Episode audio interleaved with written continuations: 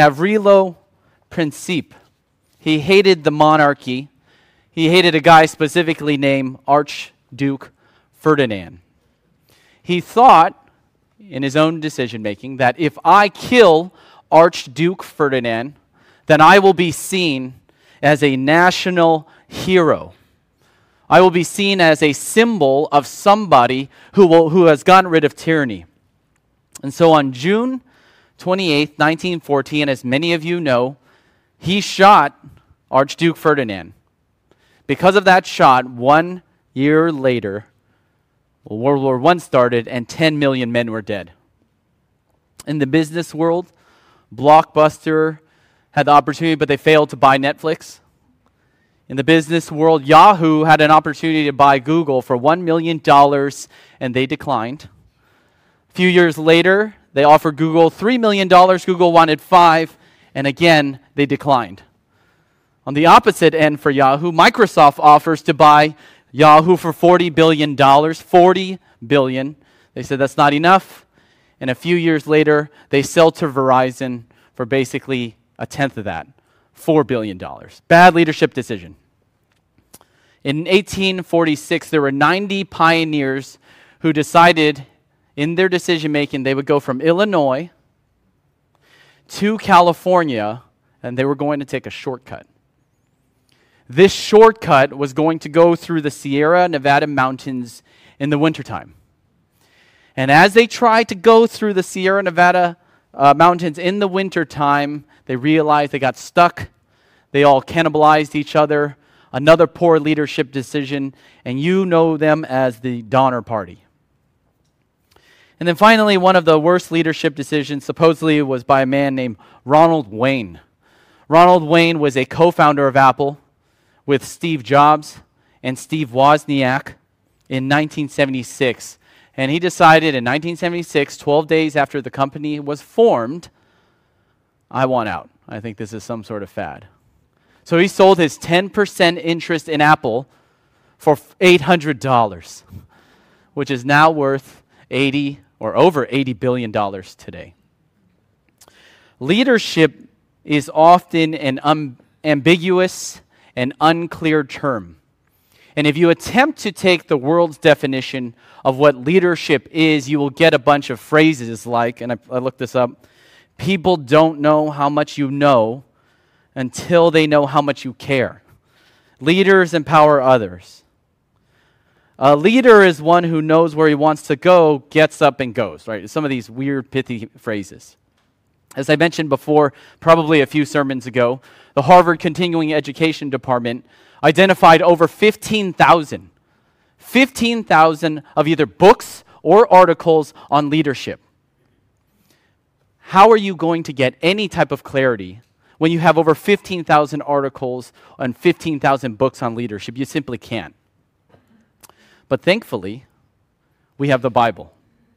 And thankfully, God gives us the exact gold standard of what he wants to see in all of his leaders. We don't have to guess. We don't have to have these 15,000 uh, these 15,000 books or articles. We know exactly what he wants. He gives us these standards so that they are qualifications for elders, but he also does it so that these elders can model the example that he wants all of us, the sheep, his people, to follow. These characteristics are outlined in Titus 1, verses 1 through 9. And we initially looked at, and I'll just go through these really quick. We initially looked at three relationship requirements three relationship requirements I talked about. The first was you had to just have a good reputation both inside and outside the church. It was the word above reproach. He also had to be a good spouse, and he also had to be a good parent, an excellent parent. And then we looked at five easy, what I call easy, quote unquote, leadership characteristics and why I called these easy leadership characteristics was because God lists out five things, five vices, that we just don't simply abstain from doing. He says, here they are, don't do them. And why I say they're easy is because I think it's easier not to do something. Right? So he says these five things do not be selfish, do not be bitter, do not be drunk, do not be violent, and do not be greedy. So, in contrast to that, a sermon or two ago as well, I then started what I believed, and I quote unquote, called the hardest biblical characteristics of leadership. And why I called these the hardest or difficult characteristics of leadership was that because they required us to actually exert effort, right? They ex- required us to spend time with people. They required us to actually talk with people, to spend money on people, to spend time with people. And for a lot of us, this can be really difficult. It's really exhausting for us. I get uncomfortable. I don't want to do this. And in a world where I identified, where we have phones and we have TVs and we have so many distractions that make us feel like we think we're doing something with somebody, we really aren't. And so this is why I quote unquote call these the hardest biblical uh, leadership characteristics. They were to be welcoming, that was to be hospitable, to be virtuous, and to be prudent. Well, finally, we are coming to an end of our uh, study on characteristics. There are four more that I will list. And let's find out the remaining four in Titus chapter 1, verses 5 through 9. Turn with me as I read along. Titus chapter 1, verses 5 through 9. Our focus will be on verses 8 through 9, but I'm, uh, I would like to give you the entire context, okay? New American Standard Version, Titus 1, verses 5 through 9. For this reason I left you in Crete, that you would set in order what remains and appoint elders in every city as I directed you. Namely, and here's the three relationship requirements if any man is above reproach, the husband of one wife, having children who believe, not accused of dissipation or rebellion. For the overseer must be above reproach as God's steward. And here are those easy characteristics not self willed, not quick tempered, not addicted to wine, not pugnacious, not fond of sordid gain. And here we get into verse 8, the hardest characteristics. But hospitable, loving what is good, sensible, just devout, self controlled, holding fast the faithful word which is in accordance with the teaching, so that he will be able both to exhort in sound doctrine and to refute those who contradict. And I've said this before that these characteristics, of course, are the qualifications for leaders, but they are also for all of us to mimic, for the body to mimic. So let's get into these four more difficult leadership characteristics. And the first is just to be fair. Be fair. And where we get this is from the one word in verse 8 that says just. J U S T. In the Greek, and why I'm telling you this is because I'm going to mention it quite a bit. In the Greek, the word is dikaios. Dikaios. It also can refer to righteousness, it can refer to justice, and it can refer to being upright.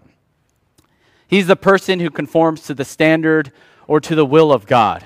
He's the annoying guy or girl who always knows how to do the right thing.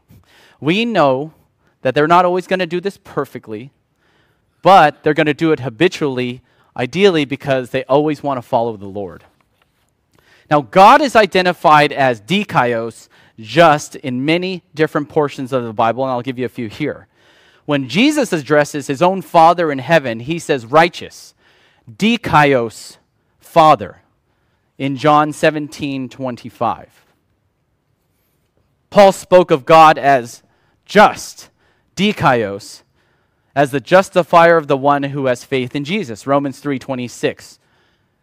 John gives us a divine promise that if we confess our sins, and most of you know this, if we confess our sins, he is faithful and just, dikaios, to forgive us our sins and to cleanse us from all unrighteousness. That's out of 1 John 1, verse 9.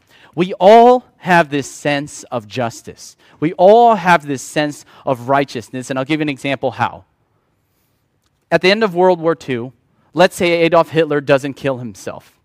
We find him in a bunker somewhere, we take him over to the international courts, and we try him. The judge gets up there. He takes nine hours to read all of the charges against Adolf Hitler and how he's killed these people, how he's screwed humanity, how he's ruined civilizations. If that judge got up there and he says to Adolf Hitler, I've seen what you've done, millions of people have been murdered, but I think that you've learned your lesson I think you feel bad for what you've done, and he bangs his gavel and he says, Not guilty, I'm going to let you go. All of us, I hope, would be appalled. We would be angered. We would be upset. And why is that? Because in all of our hearts out of Genesis 1:27, we are all made in the image of God. And God's image and God's spirit requires we know that evil is wrong. Evil needs to be punished. We have a heart of morality, we have a moral code. And that's how you also know we're not born of some sort of scum or some pond or we're blown up in some sort of um, explosion from billions and billions of years ago. Because if you were, then you wouldn't have any type of moral code. You wouldn't have any type of difference of right and wrong. We inherit this sense of justice from our own Creator.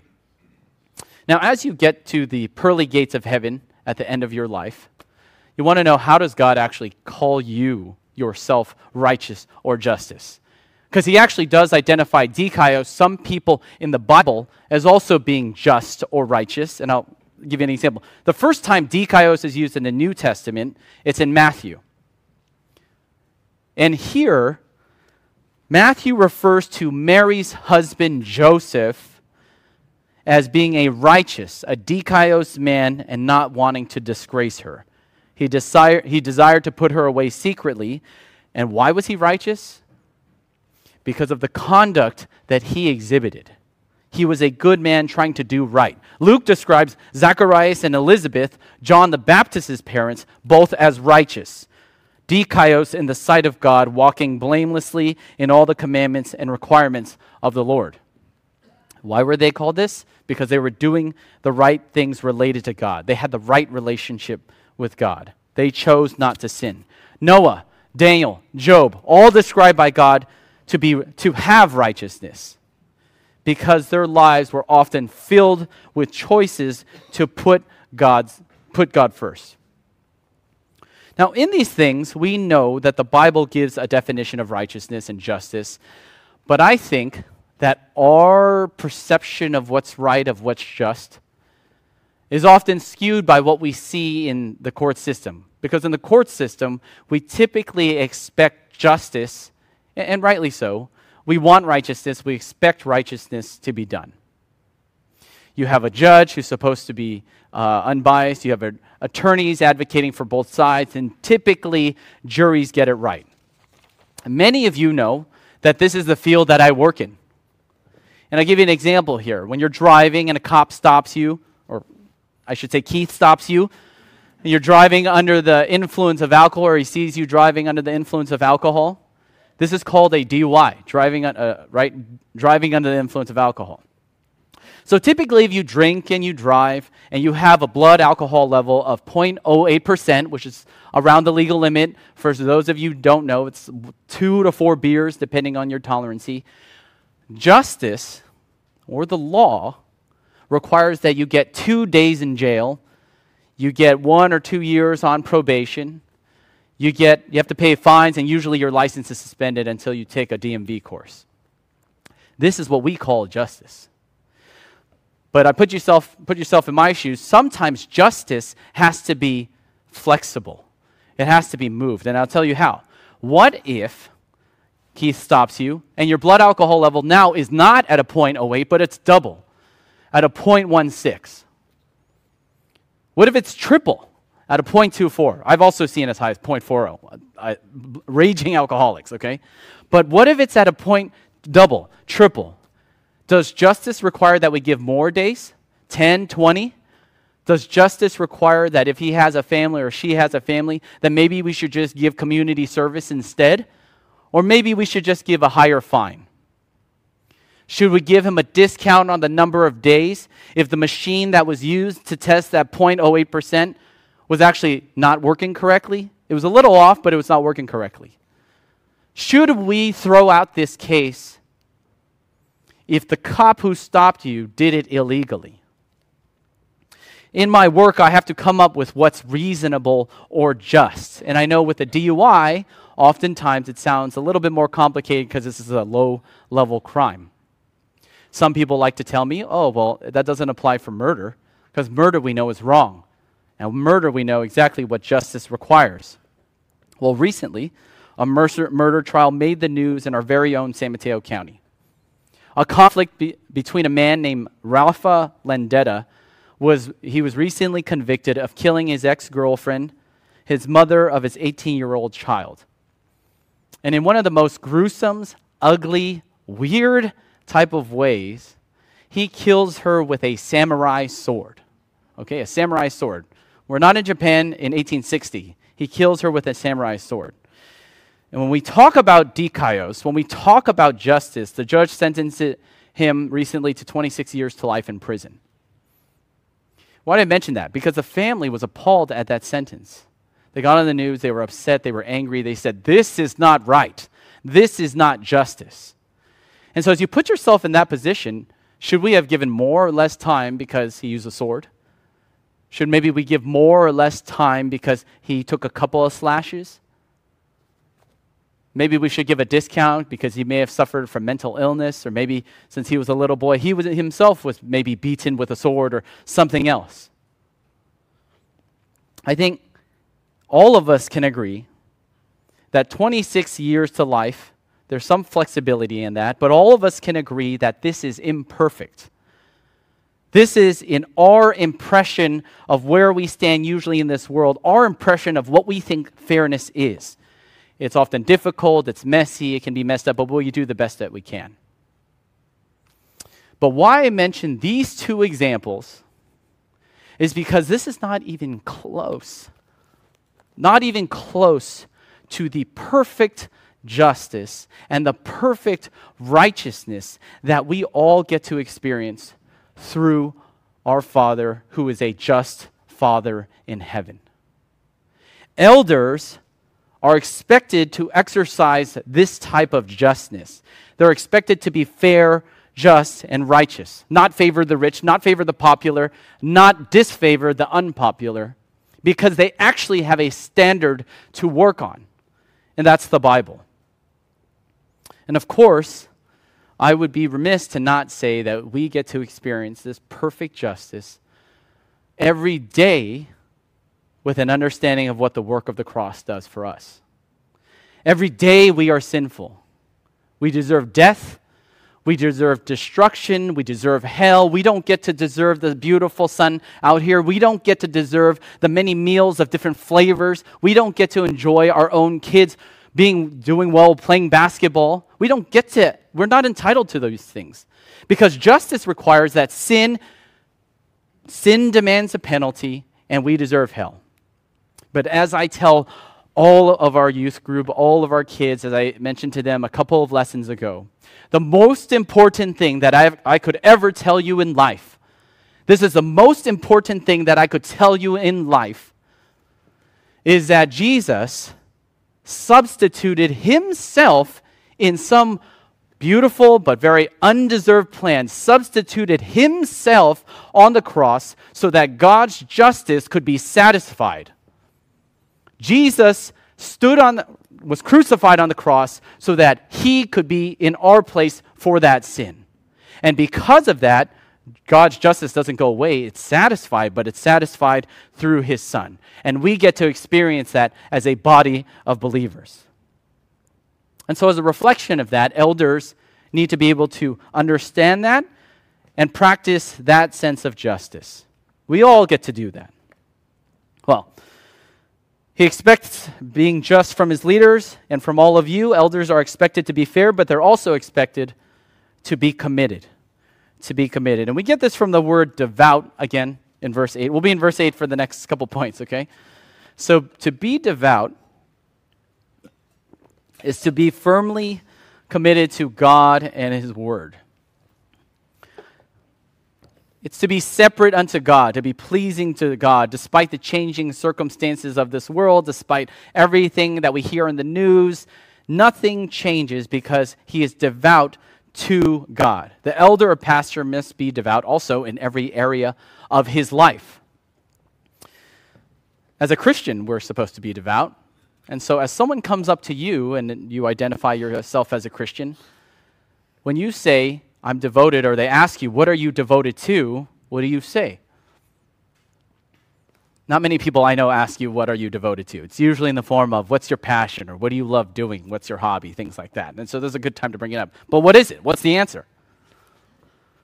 The chief commitment of our lives should be to, and you know this, Matthew 27 to uh, 37 to 38 Love the Lord your God with all your heart, and with all your soul, and with all your mind. This is the first and the greatest commandment. And as I say this to you, this is extreme.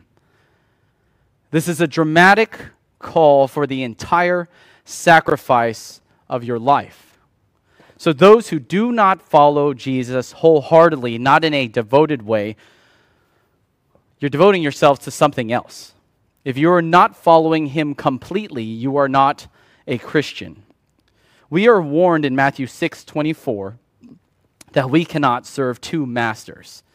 There is no halfway. Either a person is devoted to God or not. And I want you to turn with me to 1 Kings 8 55 to 61. Turn with me in the Old Testament to 1 Kings 8 55 to 61.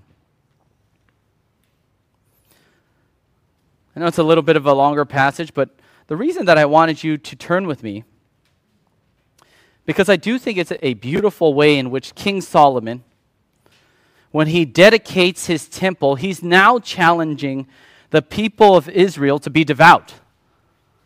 And so, if you are wondering, how do I be devout? You can see how he acknowledges God in the past. You can see how he acknowledges God in the present you can see how then he looks forward to God in the future. This is being devoted to something. 1 Kings 8, 55 through 61. Please read along with me. And he stood and blessed all the assembly of Israel with a loud voice, saying, Blessed be the Lord who has given rest to his people Israel. According to all that he promised, not one word has failed of all his good promise, which he promised through Moses his servant. Verse 57 May the Lord our God be with us as he was with our fathers. May he not leave us or forsake us. That he may incline our hearts to himself and here's one of the kickers to walk in all his ways and to keep his commandments and his statutes and his ordinances, which he commanded our fathers. And may these words of mine, which I have made supplication before the Lord, be near to the Lord our God day and night, that he may maintain the cause of his servant and the cause of his people Israel as each day requires so that all the peoples of the earth may know that the Lord is God. And I love just this small phrase there is no one else. Let your heart, therefore, be wholly devoted to the Lord our God, to walk in his statutes, and to keep his commandments. The essence of devotion is obedience. Many people are devout, uh, devoted to different things in the world politics, usually the environment. A familiar one is sports teams, Super Bowl winners, or I should say almost Super Bowl winners, had it not been for some bad play calling. You know every player, every play, every trade. You make an effort to watch every single game. You watch the clips over and over of how the Niners should have gone for it on fourth down, especially in overtime, and complain how Kyle Shanahan was not aggressive enough. And what was he thinking when he allowed Patrick Mahomes to have it in the last quarter. Some people are devoted to these things, and I am not. Anymore. but this is the kind of devotion that we need devotion to God we are also to have a devotion to fellow believers. Be devoted to one another in love. That's out of Romans 12:10. The early church is also described as being devoted to four important things. They devoted themselves to the apostles' teaching, to fellowship, to the breaking of bread, and of course, to prayer. And that's out of Acts 2:42. We are supposed to be dedicated and devoted to prayer. Now, I think I mentioned this before, but the Bible tells us to pray without ceasing. We know that out of Thessalonians. And we know I don't think that literally means we're just praying 24 7 all the time, but it is a continual attitude that we want to have with the Lord. It's to never stop. I know that, and I, I love just taking this glimpse out, but as Jesus goes up to the cross and he's be, being prepared to be crucified, notice that as God, as Jesus, Look at the example that Jesus sets as being devoted to prayer. How many times does he pray? How many times does he say, I need to communicate with God? Listen here. Matthew 26, he does it at the Lord's Supper. Luke 22, he prays for Peter's faith when Satan asks to sift him. John 17, he prayed for himself, the disciples, and all the believers just before heading to Gethsemane. Matthew 26, in Gethsemane before his betrayal, he prays then again three separate prayers. Luke 23, at the cross, Jesus prayed, Father, forgive them, for they do not know what they do. Of course, at the cross in Matthew 27, Jesus cries out, My God, my God, why hast thou forsaken me? As his last breath, at his last breath, Jesus prays, Father, into thy hands I commend my spirit. And as he, as he rose in Luke 24, he prays a blessing on the bread before he ate it with others at his resurrection. His devotion was that he had to be with the Father. I want to be with the Father. I want to align my will with Him. He obviously was taking comfort in being with God the Father. And so I ask you that question as you devote yourselves to prayer. Do you have this sentiment? Are you also devoted to Christ in the same way that God Himself set the example for us in just this one traumatic experience? Are we devoted to Christ in that same way? Every true, true Christian is devout, and I don't believe, well, I don't believe this is why, I mean, this is why it's very clear that we count the cost if we decide if we are going to follow God completely. This isn't done out of obligation or anything like that. And even in Revelation 3 15 through 16, he identifies that he will spit out lukewarm churchgoers, those who are neither hot or cold, those people who only want to dabble in church. You know, you, you hear Pastor Roger all the time talk about true biblical fellowship. True biblical fellowship is not coming into church and leaving. True biblical fellowship is not going into church and not wanting to talk to anybody because I'm uncomfortable. It's not wanting to be held accountable. It's not wanting to be heard by the elders. It's not wanting to be encouraged by the elders. It's not wanting to be open about things with other members or other believers. I know it's hard. And that's why I call it one of the hardest characteristics, right? It's hard, it's uncomfortable. But we do these things because we understand when we count the costs that we are devoting ourselves and our lives for the sake of Christ. This should be modeled by our elders. This should be that they should be committed. But in addition to that, they should also be disciplined. Be disciplined. And we get this again from verse 8, the word self-controlled. Self-controlled. The self controlled leader or elder walks with God in the integrity of his heart. He has the continuing grace of God working in his life to agree that he is spiritually mature. It's constantly working. And so there is an understanding that if there is some sort of sin, if there's an issue, if there's something going on in his life, he should be trying to pry those things out all the time he's disciplined in those things. He has self control in those things. And if he doesn't, he's doing anything he can to make sure he gets in control of those things. Walter Mischel was an Ivy League professor known for his experiments in self control. He's often called the marshmallow man. He designed an experiment about 50 years ago where he told five year old kids that if you, uh, he put a marshmallow in front of them. So this is tough, right? He put a marshmallow in, front of five year old kids, and he says, if you wait 15 minutes and you don't take that marshmallow, I'm going to promise you a second marshmallow. Okay? So the experiment was to be who is going to be under self control. And what he found that the preschoolers, the ones who were able to wait the longest, the ones who had self control, supposedly went on to have higher SAT scores than the ones who couldn't wait. Years later, they had better body mass index scores. They earned more advanced degrees. They used less cocaine. I don't know why cocaine. And then cope better with stress.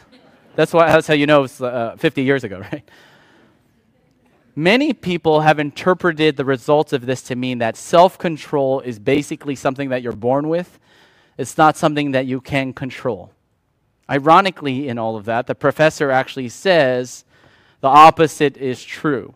The most important thing, and this is what he says, that he learned is that self control and the ability to regulate one's own emotions involves a set of skills that can be taught and can be learned. He says that people who perform the best often use creative strategies to avoid temptation. Like instead of thinking that the marshmallow is there and it's yummy, they may think it's not there. Or they may think that the marshmallow is uh, a rock or something like that. But why this is important to us is because biblically we know that. We know that biblically we can control things with the help of the Spirit. And why it's so much more I would say why it's deeper, why it's so much more depth for us as Christians, is that we don't just stop at a marshmallow not being not being there. Or we don't just stop at a marshmallow being a rock. We try to get into the heart of the matter. We know that there are two components. If there's something that's tempting you to do something, and then you need some power to stop you from doing it. If you just try to do it on your own, you think, okay, I have enough strength for at least this one minute to I don't know, stop sleeping in or saving up for saving money instead of impulsively buying something. If you do this for yourself for one time, you do it yourself for two times, I have enough energy to do it, all the glory goes to you. But biblically, we understand that this can go deeper. We ask ourselves the question why is it that I continue either want to sin? Why do I lust after these things? Why do I desire things that I don't have? Why do I get angry at people? We look inside because we understand that the depth, that the deepest part of us that controls self control is the heart. Self control is often paired with sober mindedness, and I get this from 1 Timothy 3 2 and Titus 1 8. But it goes to change in the heart, then it goes up to your mind, and then from there, then it leads into self control of your actions. Now, I know sometimes we do these things impulsively, but it still comes from your heart. There are many places in the Bible that do talk about self control. 1 Corinthians 9, uh, key, uh, to discipline your bodies to keep it under control. Slaves, uh, not being slaves to wine, Titus 2, verses 3 through 5 and there's many places that use this word self-control in the context of usually sexual overtones. Paul instructs Christians to abstain from sexual immorality, not giving in to their own passions and lusts. You guys know this? 1 Corinthians 7 presumes that there's a lack of self-control in a married couple if they are not having intercourse or if they're not having sex for a period of time. God has given some the calling of singleness and with it having a desire to have having a desire under control. Others burn with passion, and so he instructs them to marry. Again, not having that control. And so I was just trying to think of some of the areas that we may struggle with self control. I identified a few, but I'll mention a few more just so that we can be applicable to how we can understand to better apply this. Um, walking away from a heated argument and not yelling in response, not getting mad at someone, not holding a grudge, and forgiving them quickly, screen time limitations, not gossiping, avoiding impulsive shopping, listening rather than interrupting someone. I know that's a big temptation for me. Keeping calm in traffic, social media limitations, soda over water, reading instead of TV, reading your Bible instead of TV, procrastinating, and even going to bed early. We don't want to just simply trick ourselves into doing what's right. We want God to get the glory. And I'll give you the steps exactly how to do that. We memorize verses, we sing, we pray through these things. So even if you have an issue with anger at somebody, you don't just say, okay, I'm just going to pray about it and that's all, that's good. We learn to say no, but we understand from the depths of our heart that I am deprived. That in my anger, I have the opportunity to choose somebody out so bad that we could send them into deep depression. You acknowledge that in your despair and in your inadequacy, I have no ability to be able to be nice to somebody. But we pray for Jesus' help in that. And with all of each other's help, we secure accountability for one another. Hey, help me. Help me, brother. Help me, sister, in this area when I get mad at somebody. We understand now then that God promises to supply us the power to be able to not be angry, to do every good work. And then how do we celebrate that? We act in faith knowing that God will work in us. We celebrate it by thanking Him when we, in fact, are able to be kind. When we don't just not be angry, but instead we're able to encourage and love one another instead. This is, this is an example of when we have self control and not just from a superficial, worldly perspective, but from a biblical, heartfelt perspective.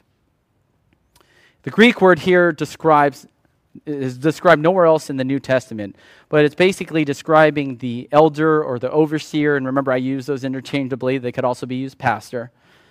But the elder's ability to control his own desires and appetites, he is required to be temperate in all things.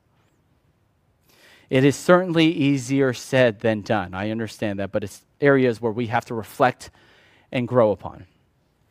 So, elders are instructed to be fair, they're expected to be committed, to be disciplined, and finally, to be principled. To be principled. And we get this from finally verse 9 holding fast the faithful word, both in summary, to both exhort and to refute. So the phrase holding fast is taken from a single Greek word that means to hold firmly, to hold tightly. Pretty obvious there. Holding fast to the Lord means loving Him with our whole being, to be diligent, constantly obeying Him, constantly serving Him with our entire heart and our soul. The first the term first uh, appears in Deuteronomy 10:20 where it says, "Fear the Lord your God and serve him." Hold fast to him and take your oaths in his name. Holding fast has this idea of being uh, of being persevering, of something that continues to strive hard in the Christian walk. Because Paul identifies also believers as do all things without grumbling or disputing, that you may be blameless and innocent. Fast forward, holding fast to the word of life. Now, it's attached to two other words, faithful and word. So, just to be clear, we're holding fast to the word, meaning it's trusted and reliable. It's faithful, it's faithfully God's word given by the Holy Spirit.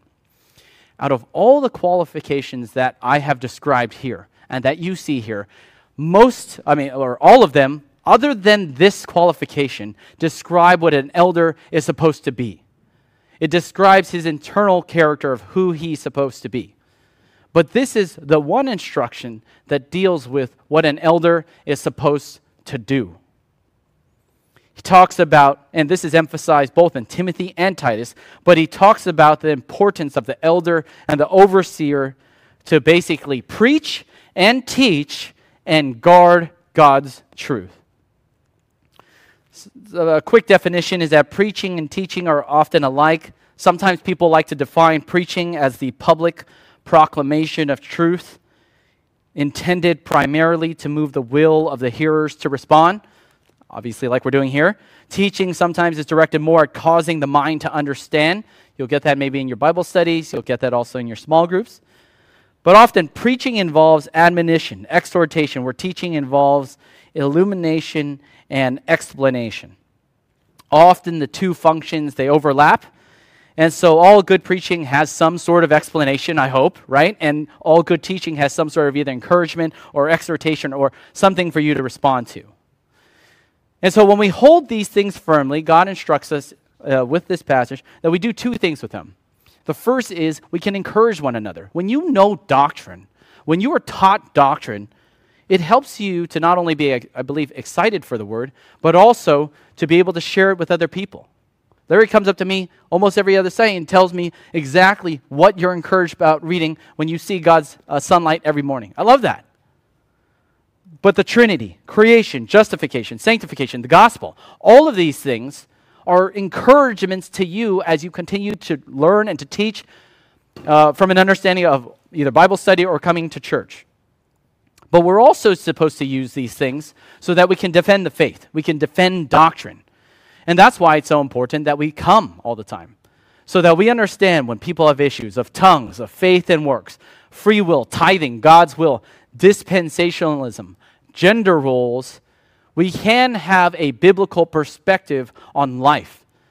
And we can be able not just to argue with somebody, but hopefully explain to them what the Bible says, that the Bible is clear, and hopefully win people over to Christ, knowing that God is not ambiguous in these things. He's clear.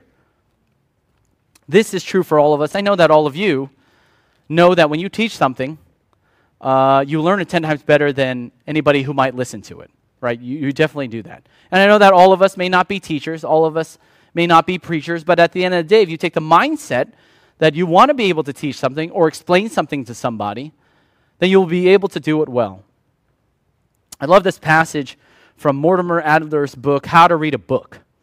And why I want to just read this really quick is because when you are reading the Bible, or you're going through the lesson in Bible study, or a small group, or you're just even hearing me, I want you to be able to engage in this way because I think that this will be able to help help you in your teaching and understanding of the Word. Reading a book should be a conversation between you and the author. Presumably, he knows more about the subject than you do. If not, you probably should not be bothering with this book. But understanding is a two way operation. The learner has to question himself and question the teacher. Once he understands what the teacher is sta- saying, Marking a book is literally an expression of your differences or your agreements with the author.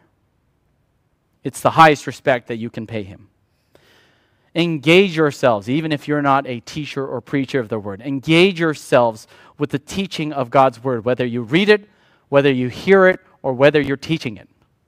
When you do these things, I know that God's work will work in you well, and you will be able to be excited and enthusiastic for his word. We know that preaching and teaching of Scripture is a spiritual gift, and so elders are supposed to have a spiritual gift to do these things. However, that doesn't preclude you from obviously learning God's Word well. Elders are expected to be fair, to be committed, to be disciplined, and to be principled. At the beginning of this, I listed a list of foolish, of foolish leadership decisions. But here are some amazing ones Nelson Mandela, at 18 years old, fought for civil rights, and I know most of you know for over 20 years, and he was sent to prison for 27 years in an attempt to resist apartheid. Absolutely incredible. He led his efforts led to the end of apartheid in South Africa. He was eventually he eventually became president and then won a Nobel Peace Prize. Apple fired Steve Jobs. And in good leadership form, they brought him back which he calls resulted the, in the best work of his life. And of course, being one of the most or the biggest public company in the world. On August 28, 1963, Martin Luther King Jr. approached the podium near the Lincoln Memorial and he brought something that he usually doesn't bring because he's such a good orator. He brought notes. And as he was going through his notes, he realized something wasn't right. And so one of the singers who was there, Mahalia Jackson, shouted, Tell them about the dream, Martin. Tell them about the dream. So Dr. King paused, looks over the crowd, went off script saying, I say to you today, my friends, even though we face the difficulties of today and tomorrow, I still have a dream. Leading to one of the most notable speeches in church uh, in American history. I won't say church history. And finally, I'll identify Stanislav Petrov. He, he's not a name that most of you are familiar with, but without him, we may not have no households. He was a lieutenant in the Soviet Union.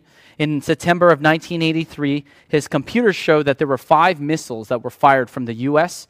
over to the Soviet Union, heading towards his country. He could have immediately reported the missiles, which likely would have resulted in an all out nuclear war, but he didn't report that. In his leadership, something he knew that something wasn't right. Why would Americans only send five missiles? He checked the computer and confirmed that it was a malfunction, and NPR calls this action one of the closest instances of nuclear exchange between the US and the Soviet Union. This was prevented by a single man trusting his gut. Good or bad decisions in leadership from a worldly sense can sometimes result in spite of or be a result of good or bad leadership characteristics. But behind all of these outcomes is a sovereign God who is in charge of everything. And so when we know the God who is in charge of everything, when we know that He controls the depths of the universe and each of the individual pages of time and history, then when He identifies characteristics that His people, His elders, need to have, we listen. While it's good to learn from the mistakes of all of these other people, we're thankful that we have God to look to in giving us this guidance. Serving as an elder in a local church is an immense privilege, it's an immense responsibility. I know sometimes that the task seems daunting. I can speak for myself, and I'm sure Pastor Roger feels that way. Sometimes it feels impossible, as it should, so we can rely on the work of the Holy Spirit. But it is worthy of these characteristics because we are dealing with blood bought people. We are dealing with eternity, we are dealing with people's souls. At the end of this life, Pastor Roger, myself, any of the elders will have to give an account at the pearly gates of what we did for you. You ask the question, Pastor, will you answer to God, how did you handle the flock? Did you teach the truth? Did you call out sin? Did you love the sheep? Did you pray for them? Did you help them as they stumble? Why I share that is as we are kept accountable for that, you too will be kept accountable for your own actions and how you reflect yourselves in each of these qualities of leadership. At the end, with the accountability, I have good news that there's also an eternal promise as well. There's a promise of a crown to be gained, there's a promise of a crown of unfading glory and there is double honor even to elders. But I also share with you that as you continue to reflect on your own life, there will be an accountability for your own actions as well. Focus on these characteristics, focus them knowing that the Lord will empower all of us to be able to a church that is stronger and better, and we will lead one another to love each other more and more. Let's pray.